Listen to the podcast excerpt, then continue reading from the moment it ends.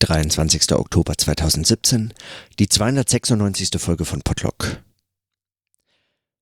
So langsam klären sich für mich so ein paar Bezüge, die sich mit dem sprechenden mit diesem sprechenden Denken als Probleme verbinden beziehungsweise als Fragen aufgetaucht sind und so langsam sich in einzelne Fäden spinnen oder so entwickeln und vernetzen. Unter anderem habe ich mich in den letzten Tagen nochmal mit, äh, mit der Kritik der Derridas an, an einem Phonozentrismus, an einer Überschätzung der Stimme, vor allem ihrer Unmittelbarkeit also der Kritik der Unmittelbarkeit der Stimme oder dem, dem Missverständnis der Stimme als unmittelbare äh, Verinnerlichung oder Veräußerlichung der inneren Seelenzustände und ähnliches, sagen in diesem Kontext sein, äh, seine Kritik am Logozentrismus als Phonozentrismus und umgekehrt äh, mit diesen Fragen beschäftigt. Und mir scheint mehr und mehr eigentlich, also nach wie vor halte ich diese Kritik für berechtigt, allerdings für zumindest in den Punkten überzeichnend, in denen es um das geht, was man eben jetzt sprechendes Denken nennen müsste oder was es zu entwickeln gelte. Also wenn man, ähm, wenn man darüber nachdenkt, inwiefern denn die Leistungen der Schrift aufgehoben werden können im Sprechen, wie es Adorno formuliert, und umgekehrt aber dann auch die Leistungen einer so ähm, so entwickelten Sp Sprache äh, des Sprechens aufgehoben werden kann, wieder im, in der Schrift, beziehungsweise wenn man Schrift und, und Sprechen so zusammendenkt und sich wechselseitig wechselseitig kritisierend, wechselseitig Bezug aufeinander nehmend denkt, dann fällt diese Kritik Derridas zumindest kurz aus und sie müsste zumindest um einige Überlegungen ergänzt werden. Und heute habe ich mir dazu unter anderem notiert, dass nur ein Gedanke hatte ich mir notiert. Das Präsens in seiner Suggestivkraft, die Anwesenheit in der Stimme zu verabschieden, mag sich dabei ebenfalls eines entscheidenden Vorteils gesprochener Sprache entledigen – nämlich jegliche zeitliche Dimension der Reflexion des Denkens als poetischer, konstruktiver Tätigkeit.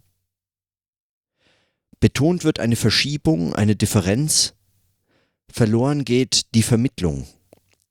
Sichtbar wird die Vergangenheit, verloren wird die Gegenwart, erst recht jede Zukunft. Das Denken selbst verschwindet, das Jetzt des Spiels der Zeichen in einer sich selbst bestätigten Unbeobachtbarkeit. Die Suggestivkraft der Stimme wird in Sprecher-Publikum-Settings verstanden, nicht aber im Gespräch. Es ist doch bemerkenswert, wie in der Fokussierung auf die Differenz als Entgrenzung der Vermittlung gerade die Vermittlung des Denkens unerhört wird. Kurz also zu, diesen, zu dieser Notiz, mir scheint das gerade eigentlich in der, in der Entgrenzung des, des Zeichenbegriffs als dieser, als dieser Entgrenzung, wie sie wie er es bei, bei Derrida erfährt.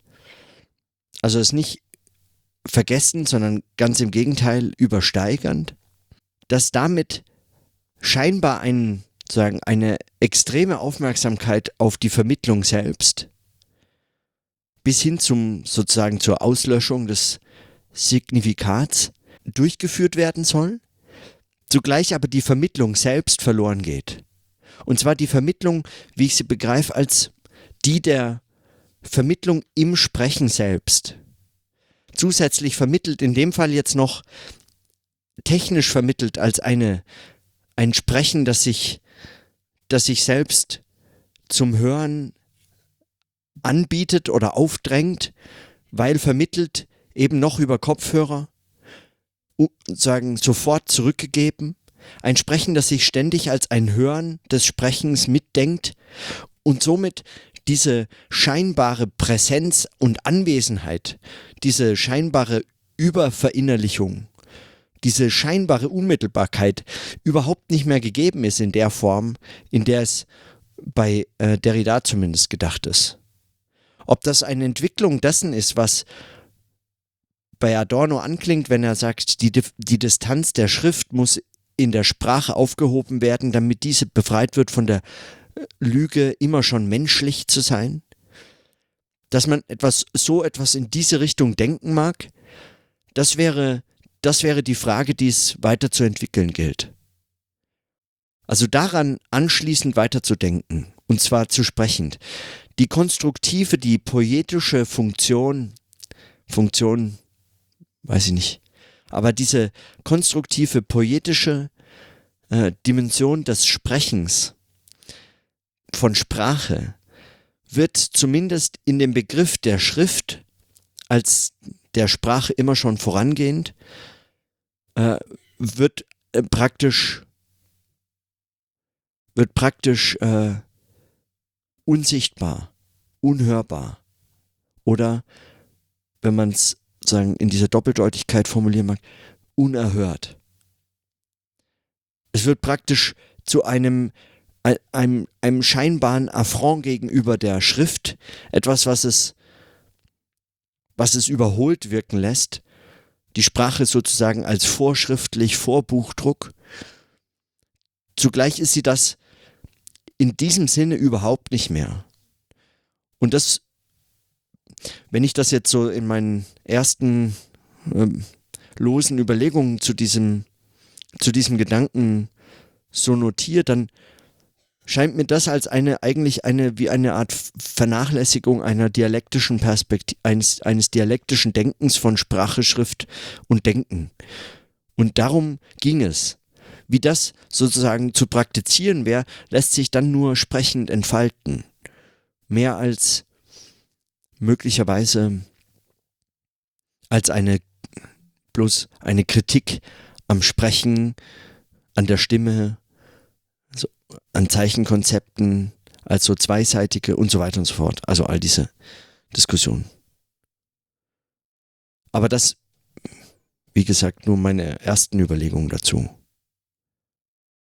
nach wie vor halte ich das für ein praktisches, für eine offene Frage sozusagen des Sprechens selbst, also dieses, dieses sprechenden Denken selbst, wie das methodisch, wie auch sozusagen theoriesprachlich zu entfalten ist. Möglicherweise eben ästhetisch, musikalisch, auch das Hören und sagen, die Möglichkeiten von Stimme anders nochmal äh, ins Spiel bringend als, als eine immer schon äh, historische Form der Stimme oder eine, sagen, eine, äh, nicht historisch, eine, äh, sagen, eine, eigentlich eine vorhistorische Form der Stimme als das Wesen der Stimme anzunehmen. So als würde sich das nicht verändern können. Und möglicherweise eben auch eine Frage des Medienwechsels insofern, als dass diese technischen Vermittlungssituationen, von denen ich auch hier im, für, dieses, für dieses Denktagebuch äh, profitiere, von denen ich auch hier profitiere oder die ich mir hier zunutze mache oder die mich hier irritieren, über die ich hier stolper, dann möglicherweise auch eine Frage des Medienwandels, also äh, inwiefern man etwas solches, äh, so eine Art des Denkens denken kann. Soweit vielleicht heute einfach meine kurzen Notizen. Und in diesem Sinne, dann bis morgen.